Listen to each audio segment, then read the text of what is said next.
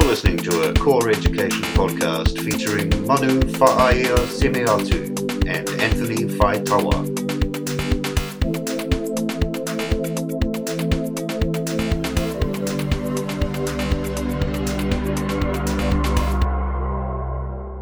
Talofa, kia ora, malo le lei, fakalofa lahi atu, taloha ni, bula vinaka. Happy Pasifika greetings.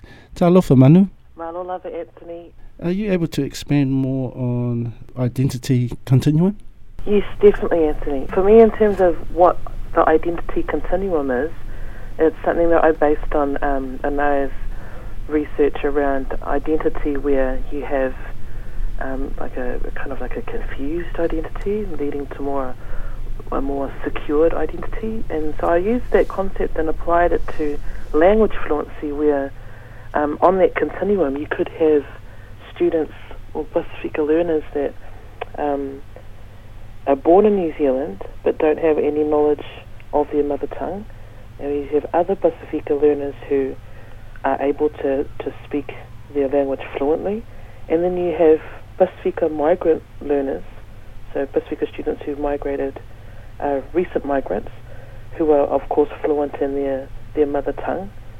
And so my my idea around the different types of Pasifika learners in the identity continuum, I, I believe it's the the state's responsibility to cater for each of those learners.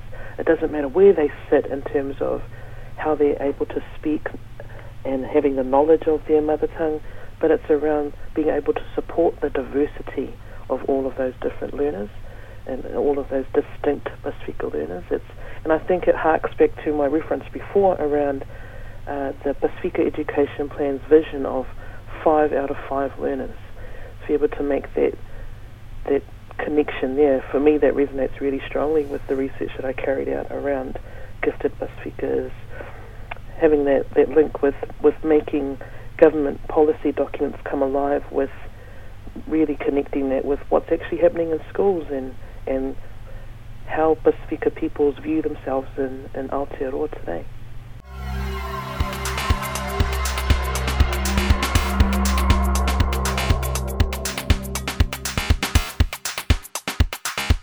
You have been listening to a core education podcast featuring Manu Fa'aia uh, Semeatu and Anthony Faitawa.